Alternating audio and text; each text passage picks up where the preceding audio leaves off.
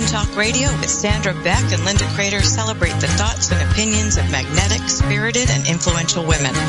Each week, bold, brilliant women spark vigorous conversations on the complexities of life, love, and happiness. Now here are your hosts, Sandra Beck and Linda Crater. Hey, ladies, this is Sandra Beck, and I'm here with Linda Crater. And today's topic on Dynamic Women Talk Radio is simplicity. We will be roundtable discussing with Tony St. Clair, Kimberly Rinaldi, Allison Carmen, Lou Paget, Annabelle Monahan, and Ann Tucker. Now, simplicity is one of those things that is easy to understand, but it gets very complicated in its execution. And I'm going to go to Kimberly Rinaldi first so she can introduce the concept of simplicity and why it matters. Okay. So I'm often told I asked what time it was, not how to build a clock. Mr. Rinaldi goes a step further and says he didn't ask for a lecture on Euclidean geometry and the time space continuum. What does that mean? It means that I have a tendency coming from healthcare to want to give everything people need to get their information into what we call informed consent. Simplicity is the thing that stands back and tells me it's not always necessary. Um, it's a difficulty for some of us, and simplicity is the thing that is needed to help people make change, to help people make a decision, and to help drive a direction in any conversation. Wish I could have been more simple, Sandra, but that is that is kind of where I am in it. I'm I'm a difficult little widget on this one. Well, I think it's important, Kimberly. We're going to go to Lou Paget next. what is my definition of simplicity? Yeah, what does it mean to you when I say I, I, keep it simple? Well, I will describe it this way that we have a buffet of things that we can choose from. And in life, what I realized is when you can do a lot of things, you think you should keep doing all of those things at the same time. Yet when you simplicity to me is kind of like the other side of the mirror of focus. And when you are able to focus, things become simpler. So that whole long continuum of a buffet of ideas shrinks. And all of a sudden, there's only this area that you are going to have as your priority, that you're going to focus on. And it simplifies. And with simplicity, comes an ease because then you don't have to be thinking about doing other things. So the continuum shrinks. So all that buffet idea, it shrinks down to between point A and point B. And then in the simplicity, everything expands in an up and down uh, way. Does that does that make sense? The way I'm describing it. It's beautiful. Beautiful, beautiful. Ann Tucker. Yeah, I think that when I think of simplicity, I think about uh, that it requires discipline because whether you're whether it's simplicity of thought or simplicity in practice, what you're doing really is editing. So you've got to digest what's out there, whether it be your thoughts or your wardrobe or whatever it is, and you either weed out what you don't want or you have to select what you don't do want. And when you do mm-hmm. that, when you're when you exercise that discipline, it gives you focus, right? It removes resistance, removes clutter. So I think there's a lot of literature out there right now that's becoming popular, and, and it goes all the way back to the idea of when you get dressed, you get fully dressed and you take off one thing, right? You're editing, you're removing, and I think doing that makes makes you it gives you clarity and it gives you focus. I love the part about simplicity, and I tend to think along the way that Lou was talking about, and also the way you did, Anne, There is everything is easier when it's simpler. It's down to the essence. And you're able to have more freedom in terms of where you're moving and going and thinking and creating. I think that as women, especially dynamic women, we tend to complicate simple things. And when you take it down to simplicity and find out what's really important and what your priorities are, I think it really does make life have, as Lou put it, ease and expansion. Allison Carmen. We might not be able to hear Allison Carmen. We're going to go to Annabelle Monahan. I'm here. Sandra, I'm sorry. I didn't. Oh. My, move, but I, I have to say, I really appreciate everybody's definition of simplicity, and I agree with everyone. And for me, when I think about simplicity, it, it all comes down to my inner world. Because the more I sometimes, when I try to let go of things in my outer world, I'll, I'll have an easier schedule or I'll make a different decision for my children, something else will happen, and I can't control everything that's going on. So when I think about simplicity, for me, it's about this processing and letting go and making sure I don't hold on too tight to anything in my life. And the more that I'm open and my heart's open and things are moving, I find that the ebb and flow creates more space within me. And when there's more space within me, I have less thoughts, I'm more present, and then I actually make simpler choices on the outside, and I just have this flow within me that keeps everything more at peace and ease. So for me, it's like this inner simplicity that actually really makes my life, uh, with, gives my life more joy and ease. Annabelle?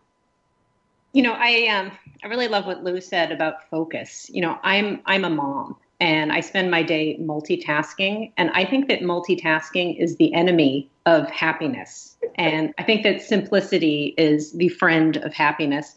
And I remember I saw this um, it was a documentary about Warren Buffett, and Warren Buffett was was at a dinner with Bill Gates, and Bill Gates' dad asked them both what the secret of their success was, and to write it down on a piece of paper.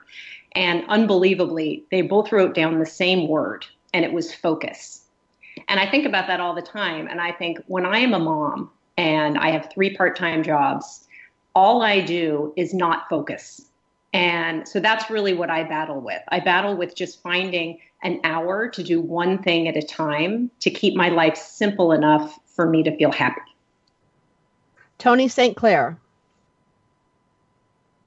Hello there. Okay, thank you. I, I am so um, happy to hear everyone's definition of simplicity because in the in the grand scheme of things, it's really what is simple for each individual life. Um, for me, um, when I talk to my clients about simplicity, it boils down to what can you do in two minutes, 20 minutes, two hours in the, in the time that you have. Uh, for example, a lot of people won't meditate because they make it too complicated. But do you know you can get a two minute meditation and still feel wonderful? But we try to do so much, we think more is better. More is better. And it's not. And if we focus on the little things that we can do in the little time that we have, I find I have a formula that I like to use with my clients and myself simple plus sustainable equals successful. Hmm.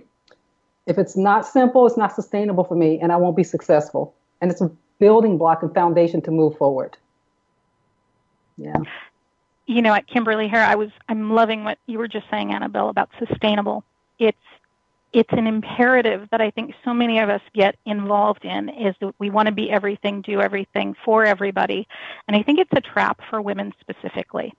Um, sustainability, and that has become sort of my mantra over the last year. And it's it's interesting because Mr. Rinaldi, anytime I come to him with, you know, this is the direction I'm I'm looking at, this is what I'm doing, his new question to me is is not do I think it'll work, but do I think I can sustain it?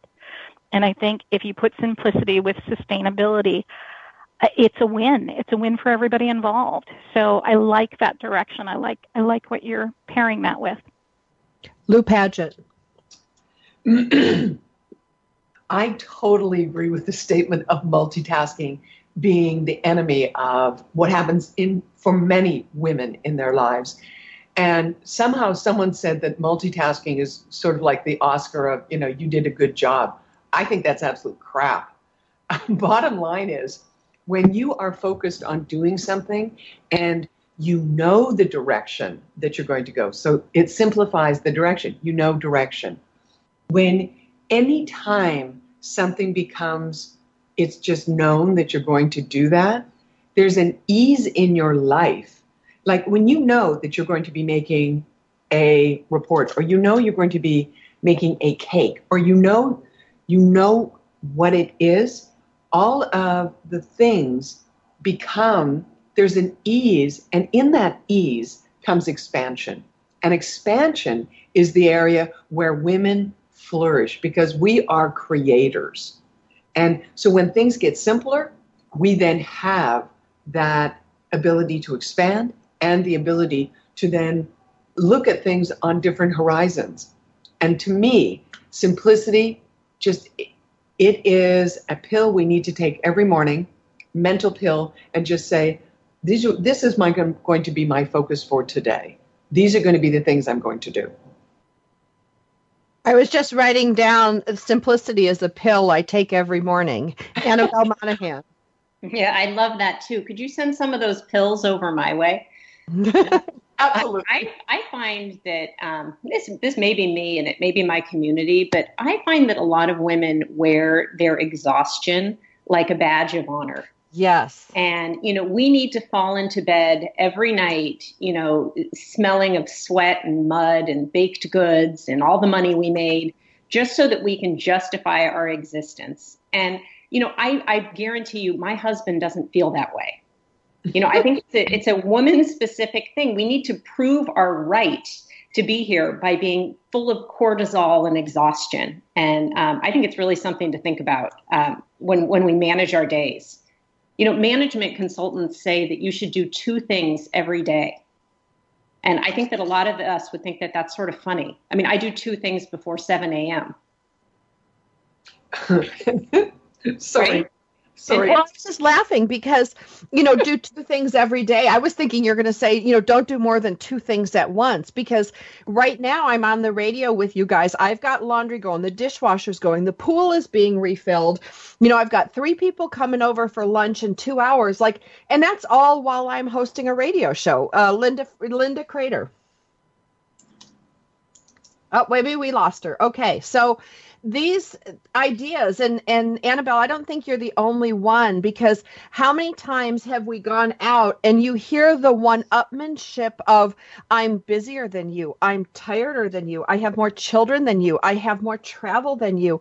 You know, and it kind of makes me just want to throw like a drink on my own head just, you know, to break up that tension, you know, because I, I used to want to throw a drink in somebody's face. Now I just want to dump it on my head just to get a reaction, kind of to break that cycle. We're here today on Dynamic Women Talk Radio. We're visiting with Lou Paget, Tony St. Clair, Kimberly Rinaldi, Allison Carmen, Annabelle Monahan, and Ann Tucker. We'll be back after the break.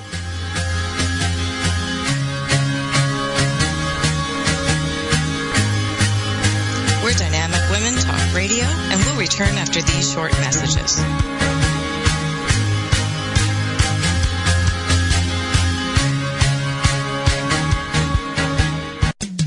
The Fitness Minute with fitness expert Annette Hammond. It's a fact that working out for 30 minutes a day will improve your health and make you feel oh so good. But if you are on a quest to lose weight, you should be looking to exercise aerobically for 45 minutes to an hour. I know that may sound daunting, but it's really not. You don't have to kill yourself to keep your heart rate up for 45 to 60 minutes. Know people who put their iPod on and walk for an hour a day. Consequently, they are losing weight, increasing their energy, and feeling great. On the other hand, if you're like me and want to maintain your present weight, then 30 minutes of cardio a day is perfect. The benefits of cardio exercise are vast. And even if you're not trying to lose weight, it is necessary and vital to your health. So schedule in your cardio exercise six to seven days a week and watch your health, energy, and outlook on life improve. I'm Annette Hammond. It's Got a lead foot? According to state troopers, here's what not to do when you get pulled over. Don't be a lachrymous and start crying right away. It doesn't help. But if you're under 20, crying won't be held against you. Don't ask for a break, and don't yell or start any argy-bargy. And one trooper said, if they're going to flirt with me to get out of a ticket, it would probably insult my intelligence. But unfortunately, I don't get hit on all that often. So flirting or being a gill flirt won't work. Did you know that 15% of all drivers get 76% of all traffic tickets? And the odds of winning if you challenge a traffic ticket in court are 1 in 3. So what should you do when you get pulled over for speeding? Be courteous to the officer and most of all, be honest. It's I'm Carolyn Davidson and you can have fun challenging your words you never heard vocabulary with my free app, Too Funny for Words.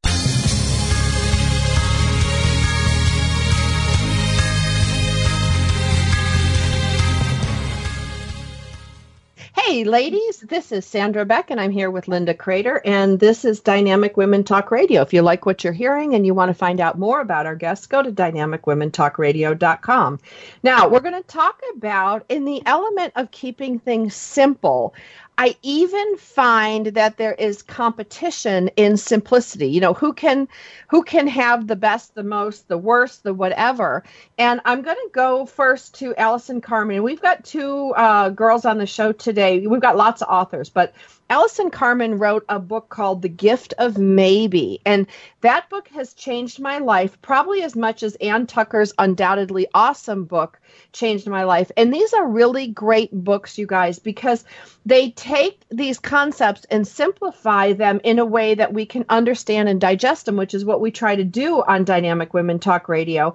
I'm going to go to Allison Carmen first why do we compete so much as women, even with our you know, we could just be all sitting together having Taco Bell, and someone at the table has to be the one that's the best, the worst, the most, the the whatever. Well, you know, it, we can bring it back to this idea of uncertainty because we're afraid that we're not okay. So we think, like we said before, more is better if we keep accumulating what we'll have in life, then we'll know where we're going, we'll know what's happening, we'll know that we're okay deep down inside. So, this idea of simplicity goes hand in hand with uncertainty. Can we deal with the unknown? Can we deal with being present with just what is at the moment? And I think that's where we get tricky. I think if people were able to kind of get more comfortable with where they were in life, I think they would choose more simplicity. They would be more grounded within, they'd be more present and they wouldn't feel this need to always need more. So I think simplicity and our fear of the unknown run they go hand in hand. I think there's a little insecurity involved in this too. It's this this idea that we have to constantly be, you know, increasing our own job descriptions. Um, you know, when I was growing up, my mom, three kids, one was disabled. Um, she was a single mom, had a full time job, and every night I would see her sit down and do the crossword puzzle. And now I think, how come I don't have time to do the crossword puzzle?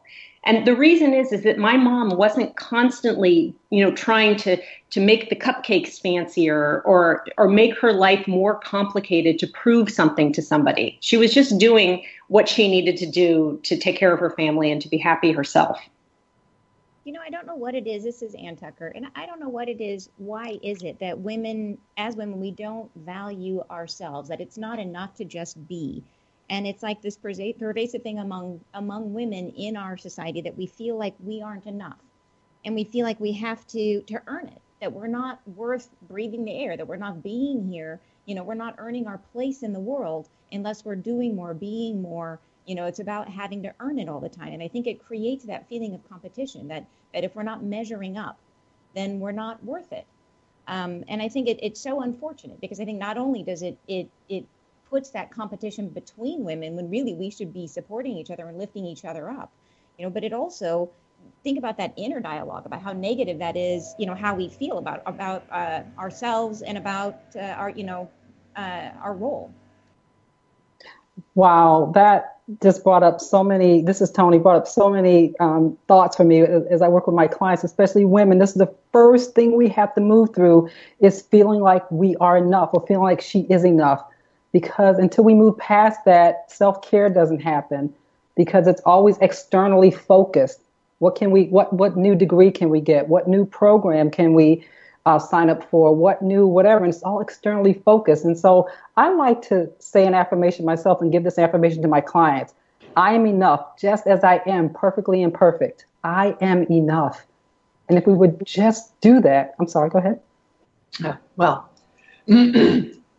I I totally concur, ladies. And one of the things I think we have to look at is I, talk about things being sort of the mirror side of, a, of something else. And what competition actually is, in my mind, is the mirror side of separation.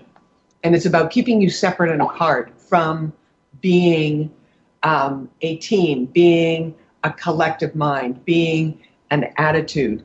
And if we think of, you know, and this is not, you know, based on, you know, the type of genitalia that we're walking around with, more things are done from a male standpoint that is teamwork, whereas women don't get raised typically with that. You see it now more in sports, with soccer, with other things. Yet, when we also have to be so aware that on a daily cultural basis, that message of women competing with other women is ongoing. I mean, the nonsensical stuff when you see the, you know, uh, Macron's wife, uh, Brigitte, I can't think of her surname, and comparing her outfit to Melania Trump. I mean, spare me. Just frickin' spare me. Man, I have a degree in buying and merchandising from FIT in New York, so fashion I get. But it's all about who is prettier, who's smarter, who's this, who's that. And I think once we step back from that and go, you know what? I'm no longer going to be part of that dialogue. It doesn't serve me. Just as another example, culturally, Japanese women, they make the most elaborate lunch lunch boxes for their children in a form of like a bento box that you would not believe the amount of work it takes for these women to do this so that they can compete with their kids sitting in school. I mean, that is just nuts. And yet, that's how those women are basically culturally trained that this is what is great for them. I think I think one of the best movies for women to look at is the movie Bad Moms. If you haven't seen it, you must. It is freaking hilarious. It's honest and it tells the truth. And, and, you know it's also interesting when we, we see all these things. This is Allison speaking. When we see all these things, we see what's going on in the news. We see what's being fed to us constantly, being objectified or feeling separated. What we do is we brace ourselves because it's painful. We brace ourselves because we want to feel like we have value, yet the world around us is often telling women that they don't have it. But once we start to brace ourselves, we close our heart. And once our heart is closed, we can't find our way back to that place where we feel we're okay. So it's kind of hard. The world makes us feel like we want to close down, yet, in order to really get back to our self worth and to our simplicity, we need to open up. And that's really the key. If we could find a way to always open our hearts, we will get back to that place where we find value and we're able to go back to simplicity and handle our lives in a different way. So I think that's the game when the world makes us feel like shutting down. How do we stay open so life can flow through us? You know, and, and I love that direction, Kimberly Rinaldi here. Um, there's two words that I use, and everybody uses them all the time, and they are so misused. It's a foundation for a lot of the work I do. And those two words are I am. And uh, Joel Osteen, in an interview many years ago, talked about the fact that when you say I am, whatever follows I am seeks you out. When you get into relig- religious context, God, the name I am. What I discuss within my clients and students is I am is one of the most powerful prayers. It is one of the most powerful affirmations. We come in very powerful as we're born. You look at a two year old, they'll tell you the world revolves around them. Don't question them. They know this um, the power of no, the power of I can do it, me do. Two year olds are fantastic that way. Good parenting, society, all of that stuff sort of breeds it out of us, if you will. Go back to the power of I am. We are more apt to believe the I ams that I call the, you know, crap flinging monkey that lives in our head. I am, you know, I'm old, I'm fat, I'm short, I'm fill in, whatever you want. Sit and really work with the I ams that what that are after what you want in life. I am powerful. I am bound by nothing. I am capable of anything. Start working within those I am parameters and you're going to see tremendous shift. Now, I know affirmations from a behavioral standpoint don't work if where you are is so far removed from where you want to be.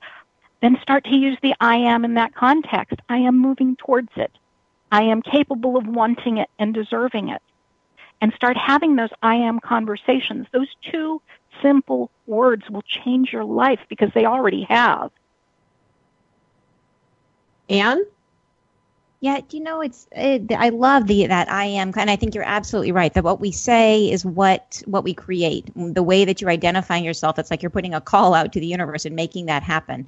And I think to tie that back to this idea of competition and how we're experiencing it between women, and how do we stop that right we're all, we all experience it but the thing i've noticed is i have this one dear friend who um, is able to uh, completely absent herself from that dynamic.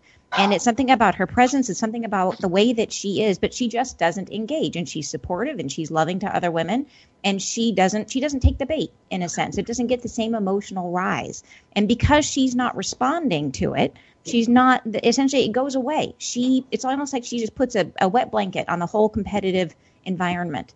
And I think if we start with ourselves when we're coming into that environment, and we focus on supporting other women and we focus on on not feeling not rising to that feeling of competition right? Just not not participating.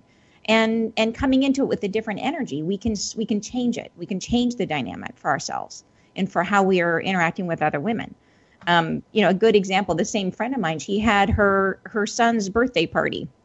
And talk about not it's not that she doesn't care she cares a lot but she does it in in a way that really embraces simplicity and uh, and is just the way that she is. She had his party at a park. We played games, and for the cake, she had the ice cream man drive by, and every, everybody got quarters and bought an ice cream.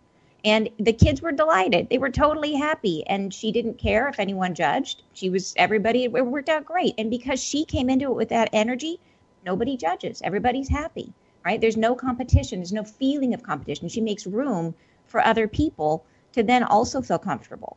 So it's it's it, I think it's is there is a path through that feeling of competition. There's a as a and I think if we start with ourselves and if we just are aware when we're feeling that feeling and release it and don't allow it to come up and and choose a different way.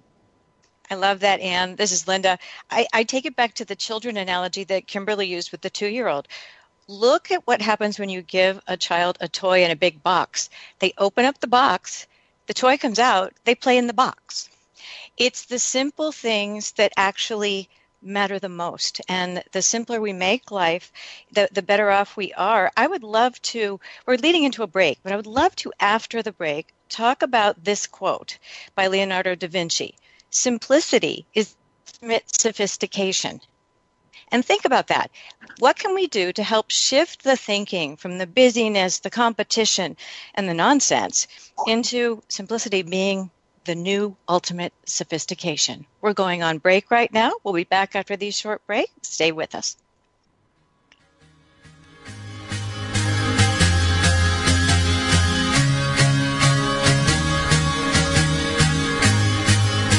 We're Dynamic Women Talk Radio, and we'll return after these short messages.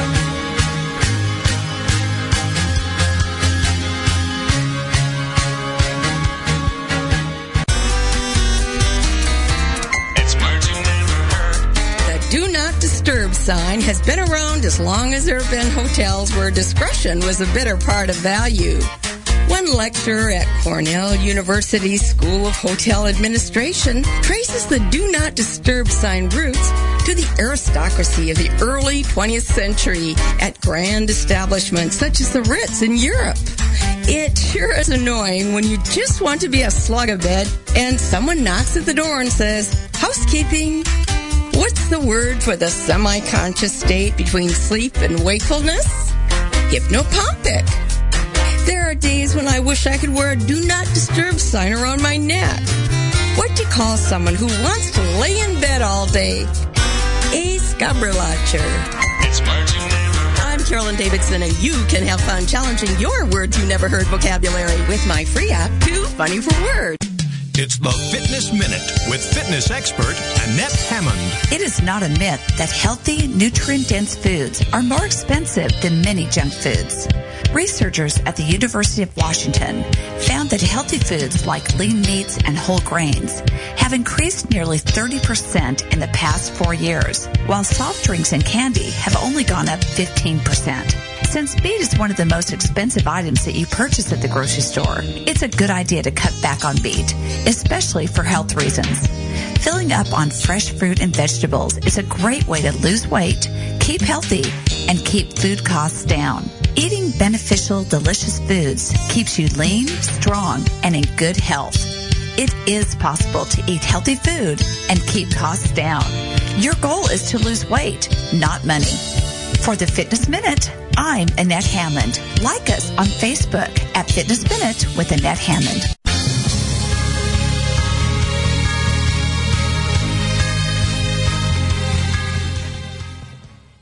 Welcome back to Dynamic Women Talk Radio. This is Linda Crater, and I ended the last segment with that quote about uh, simplicity is the ultimate sophistication by Leonardo da Vinci.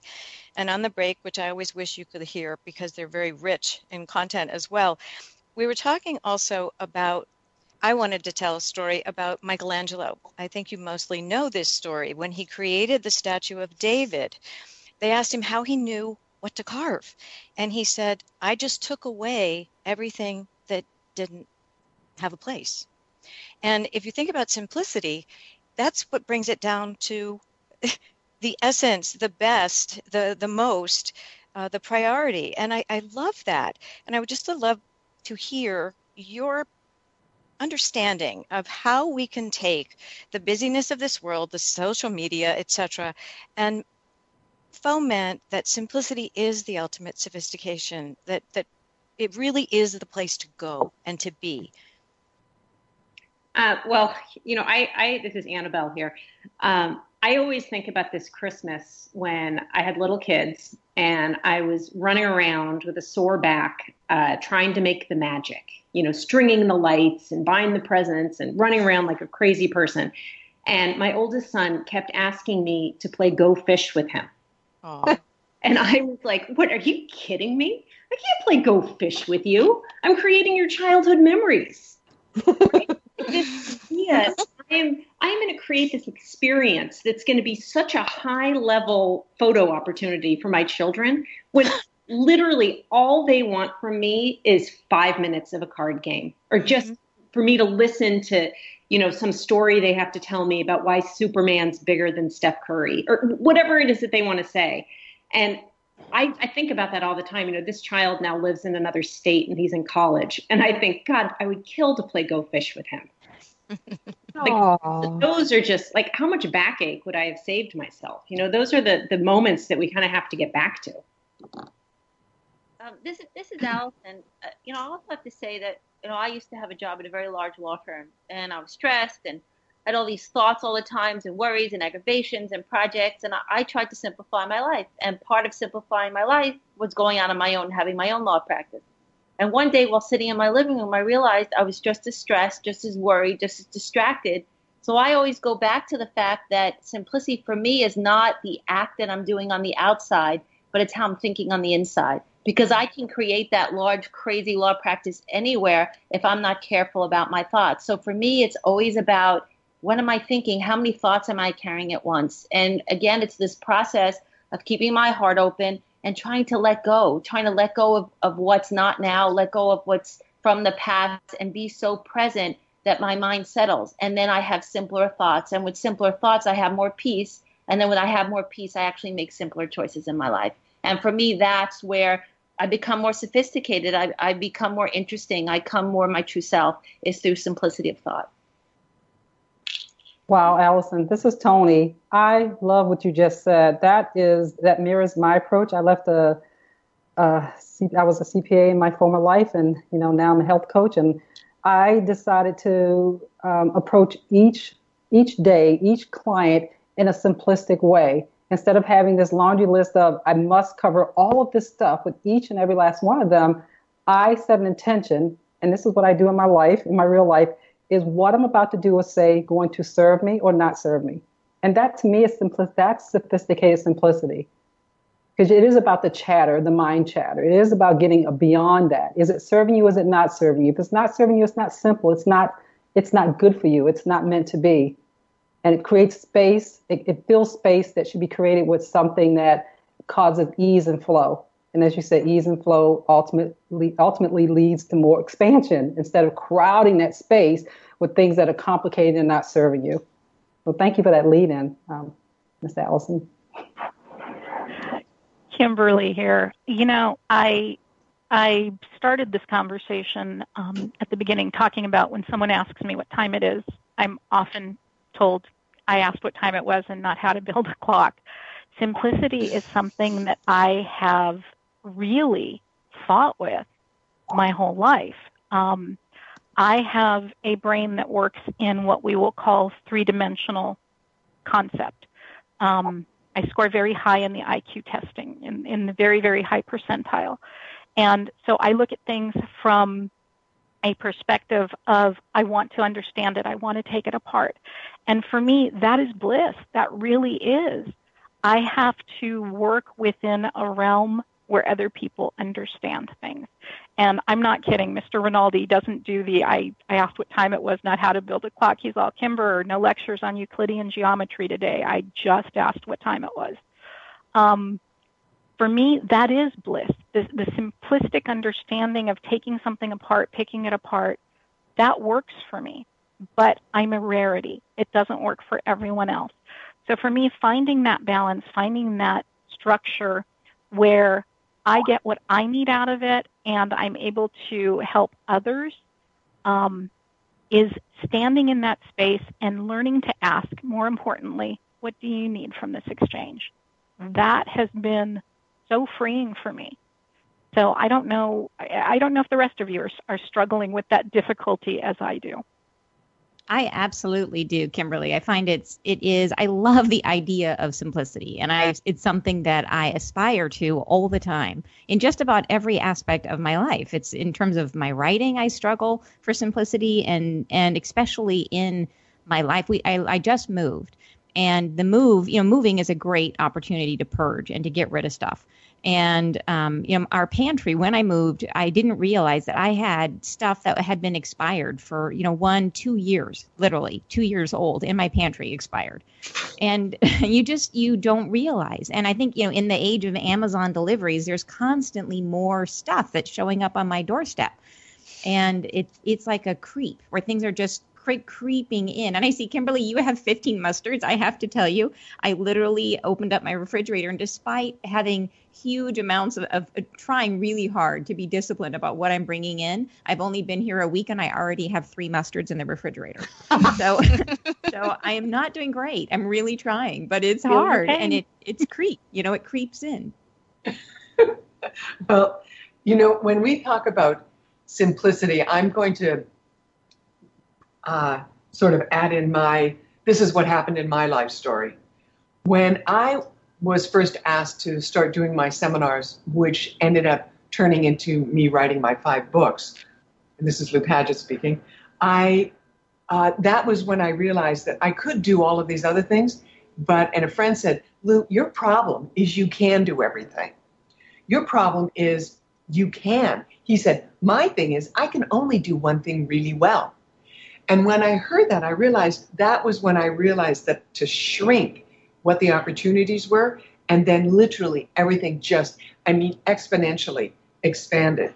But the big thing that having that simplicity did, simplicity then became like the necklace of paying attention. And the more attention that I put on something, the simpler things became. And I'll tell you, when it comes to relationships, your attention is your most seductive behavior.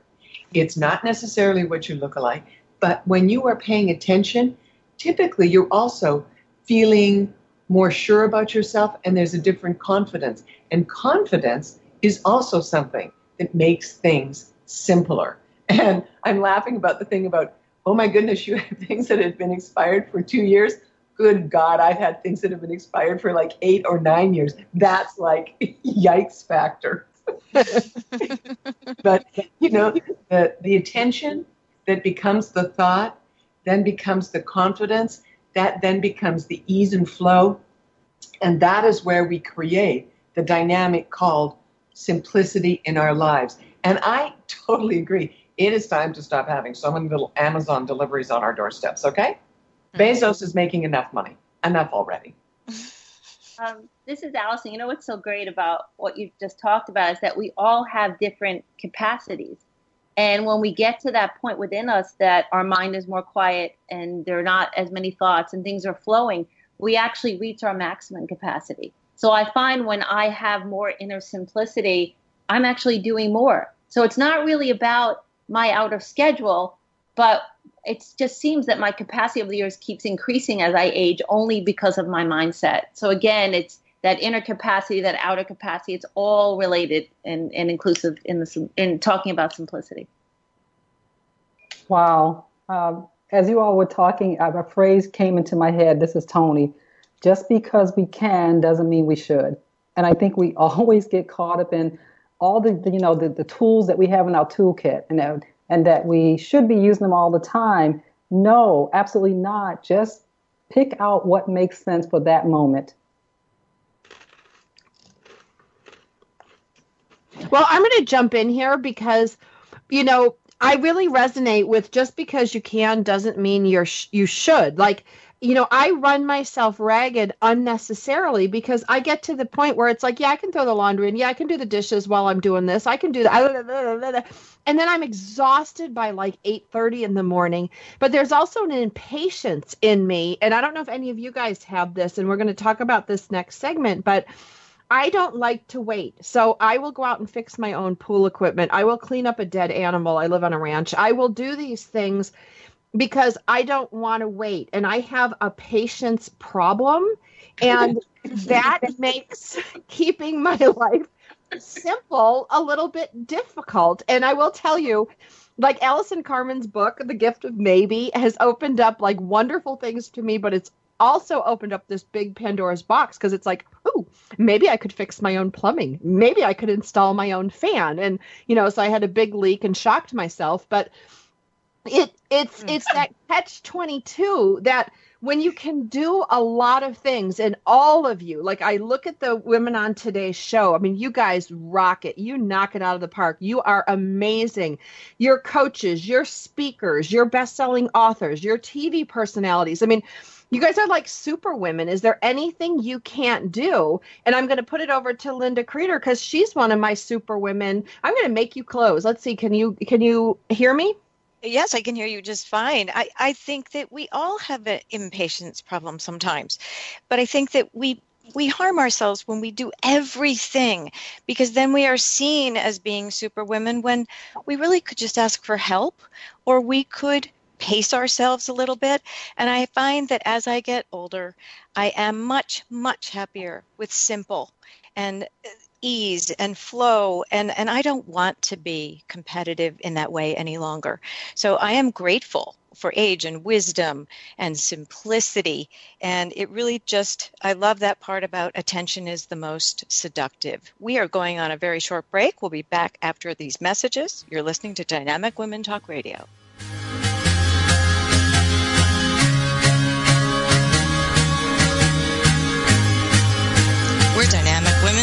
Radio, and we'll return after these short messages.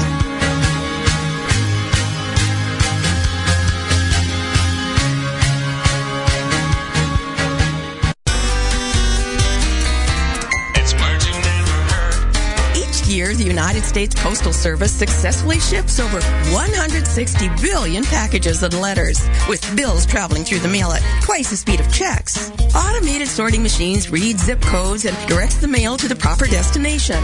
But last year, they failed to read some 2.4 billion pieces of mail, all because of cacography. That's bad handwriting. So what happens to all that errant mail?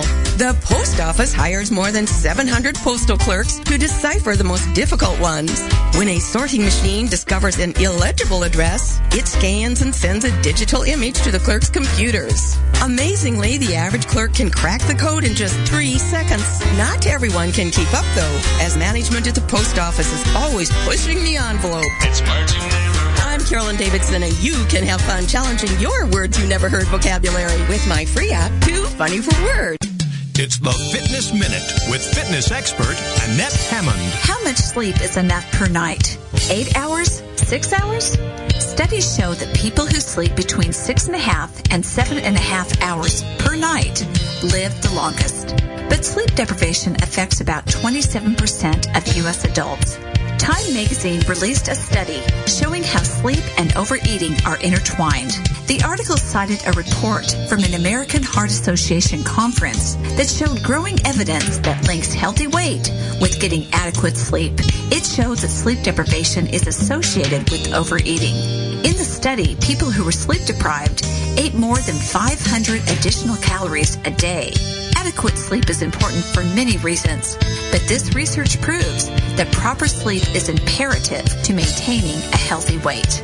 I'm Annette Hammond. Like us on Facebook at Fitness Minute with Annette Hammond.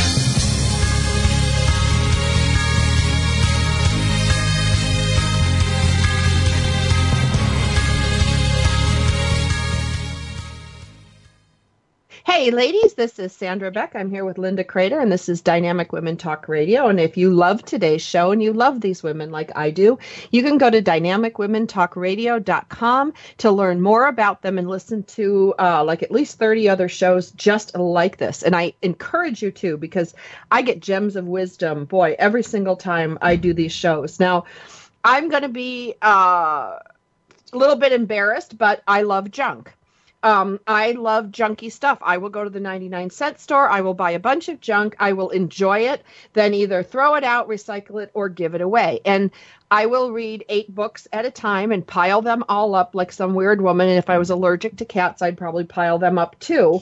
Um, but I do love stuff and I love to shop. And there is no better feeling in the world, I will tell you, when that Amazon box comes to the doorway. Because even though I ordered it, even though I know what's in it, it still feels like a present. And that's kind of the antithesis of simplicity because I have a lot of crap and I have to periodically purge it. And when I do donate it, give it away, I don't really sell anything, but I but I, I give all this stuff away and I feel like the flow of the universe. Abundance comes through, abundance comes out and makes room for more new.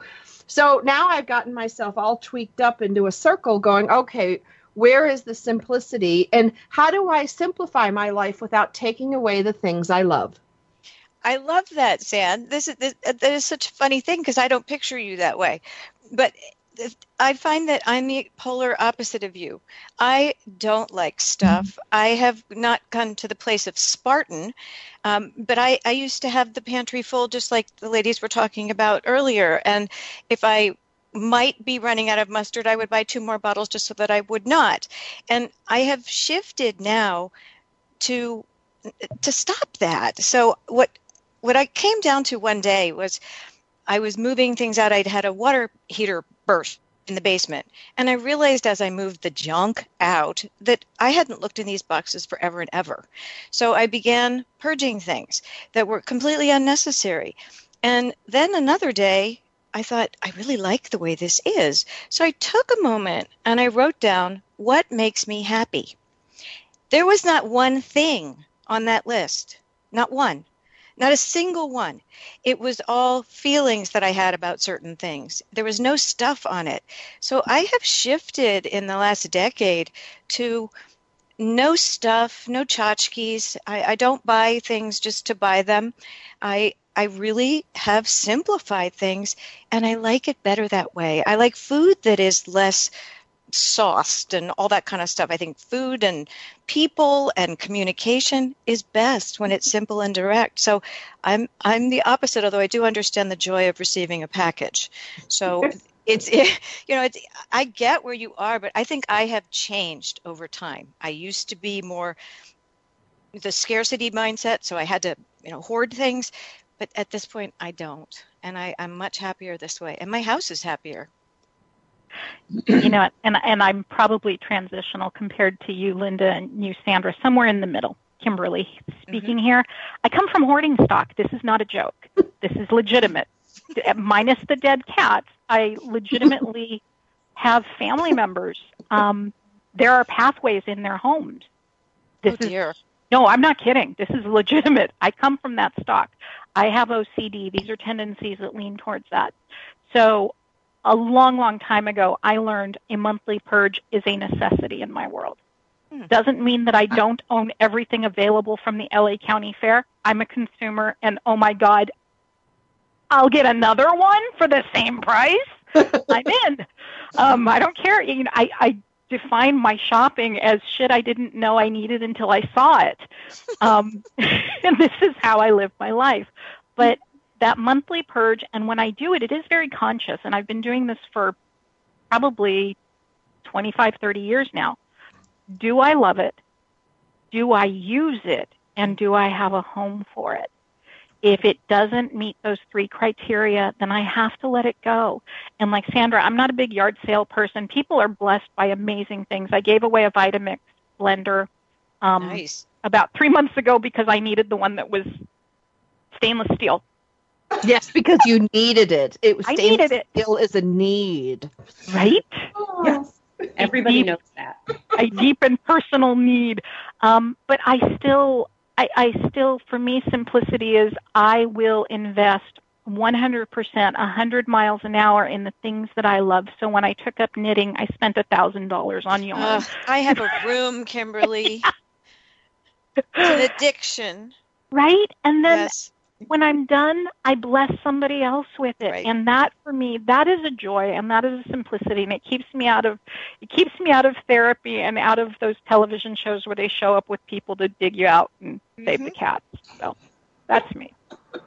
Well, and there is a joy. Like I enjoy acquiring as much as I enjoy giving it away. I actually hate to sell things. I'd rather like like somebody came into my house recently and admired one of my couches and I'm like, "Take it, it's yours." I knew she needed one. They her Right. husband came with a pickup truck. Out the couch went. Now I'm excited to get a new couch. Lou Paget.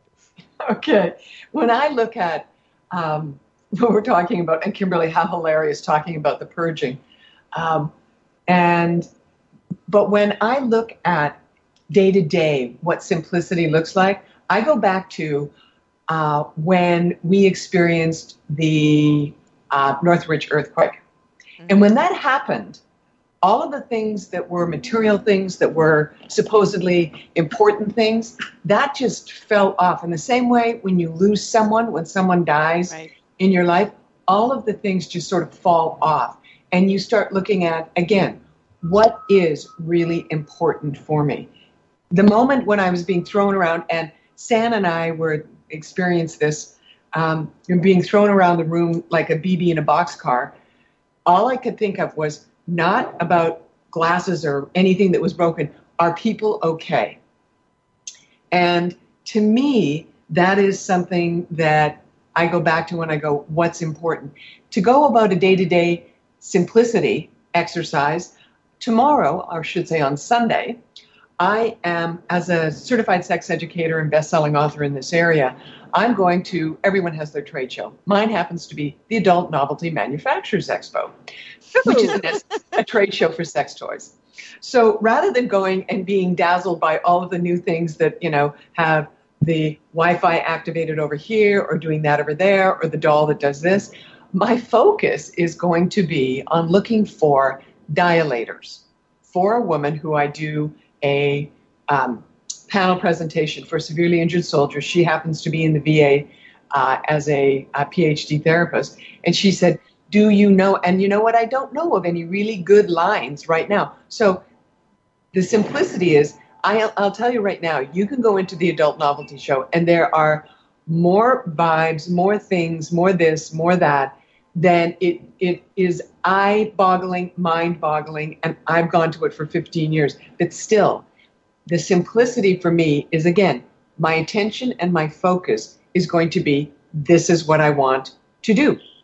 This is where I, you know, I, this is what this is going to be the result I want. And San, you know, when it comes to stuff, what do we think about stuff? Stuff is experience. And you love experiences. You like to experience things. And then when you're done with the experience, you move it on. And then, Oh, you know, you simplify it. You go like this, okay, done. And I agree. I love to be able to, you know, donate or purge. And thankfully, you know, Paul goes to a church. And I'm able to very easily purge with many things going to when they have their contribution or whatever it is they're doing. And I move things out. Boom, done. Next. Yeah, I, I'm with you on the the purging, and I think it's you know in terms of when you do it, and and this is Ann Tucker, and but the problem that I have with purging, the difficulty I have is when, particularly with clothes, is that when something is still good, right? It's that quality thing that if I have something that is good, and I have stuff in there that's I mean, if you think about it, like what is the oldest thing in your closet? If you have to go through it, I'm not talking about something Me. vintage. I mean, like something that you bought that you've had the longest thing. You know, like can anybody beat 20 years? I have something I think that's 25 years old that I still wear. Does anybody else have that? Yes. Because Yes. yeah, and I call and it a problem- classic, Anne. Yeah. And the problem is that it's still good. You know, it's still a good thing. So I have a hard time letting go of that stuff that, and some of it's really out of fashion. You know, I don't know if I would. I don't think shoulder pads are never coming back. You know, but surprised. You might be surprised. Yeah. So I've started this transition strategy where I have bins that I put stuff in that I put into the garage, and my thought is, okay, if I don't miss it, if I take it out and I get my closet like my dream way, where it's all clean, everything I could only have the stuff I use, everything else goes in these plastic bins, and I put them in the garage. And if I don't touch them, you know, if I don't miss them, I'll open them up in a year. If I don't miss anything, then out it goes. Then I'm happy to get rid of it, and it's just, it's just, you know, I'm done. But it's, I think, giving myself that little breather, you know, that transition space is making it really easy to get it away, to get it out of the closet, and to release my emotional attachment to it. Well, and you can save it in case you threw it under the bus. Yes. yeah, you know what, Anne? Uh, this is Annabelle. I, I got a lot of stuff. I got I got ten of everything. But the one thing in my life where I have simplicity is in clothing. And I sometimes like to think that maybe I'm like Einstein, like I'm some kind of genius and I'm just going to wear the same thing all the time. I think it's actually that I'm kind of cheap and lazy. But I have, I mean, I, I work at home often in my pajamas. I work outside the house twice a week. I wear the same thing like some variation on the same thing. I have, if I'm going to a fancy party, I have two dresses. One for if it's lower than 70 degrees, one for if it's over 70 degrees. And there's something about not having a lot of clothes that makes me feel like like I know what I'm going to do, but I don't have to think about what I'm going to wear. It's it's the most simple thing. And my kids, they have no clothes. My kids have each have one pair of sneakers. Um, it's it's a it's it's a pretty quiet way to live. But if you go into my spice uh, cabinet, I do have more than 400 mustards, like the rest of you. it's horrible. And cornstarch. It seems like every time I go to the market, I buy cornstarch. I don't even know what it's for. I love this. This is Linda. Unfortunately, we need to close the show. Thank you so much to Tony St. Clair from Maryland, Kimberly Rinaldi from LA, Lou Paget, LA, Annabelle Monaghan, where are you from? Uh, I'm in Rye, New York. In New York. Allison Carmen? Uh, New York City. New York City as well. And Ann Tucker? Newly from uh, California, San Diego. Excellent. Thank you so much for sharing your views on simplicity and, and how do we get there and how do we compete and not compete and how do we get to simplicity as the ultimate sophistication. Thank you for listening to Dynamic Women Talk Radio. We'll be back next week with more intriguing guests.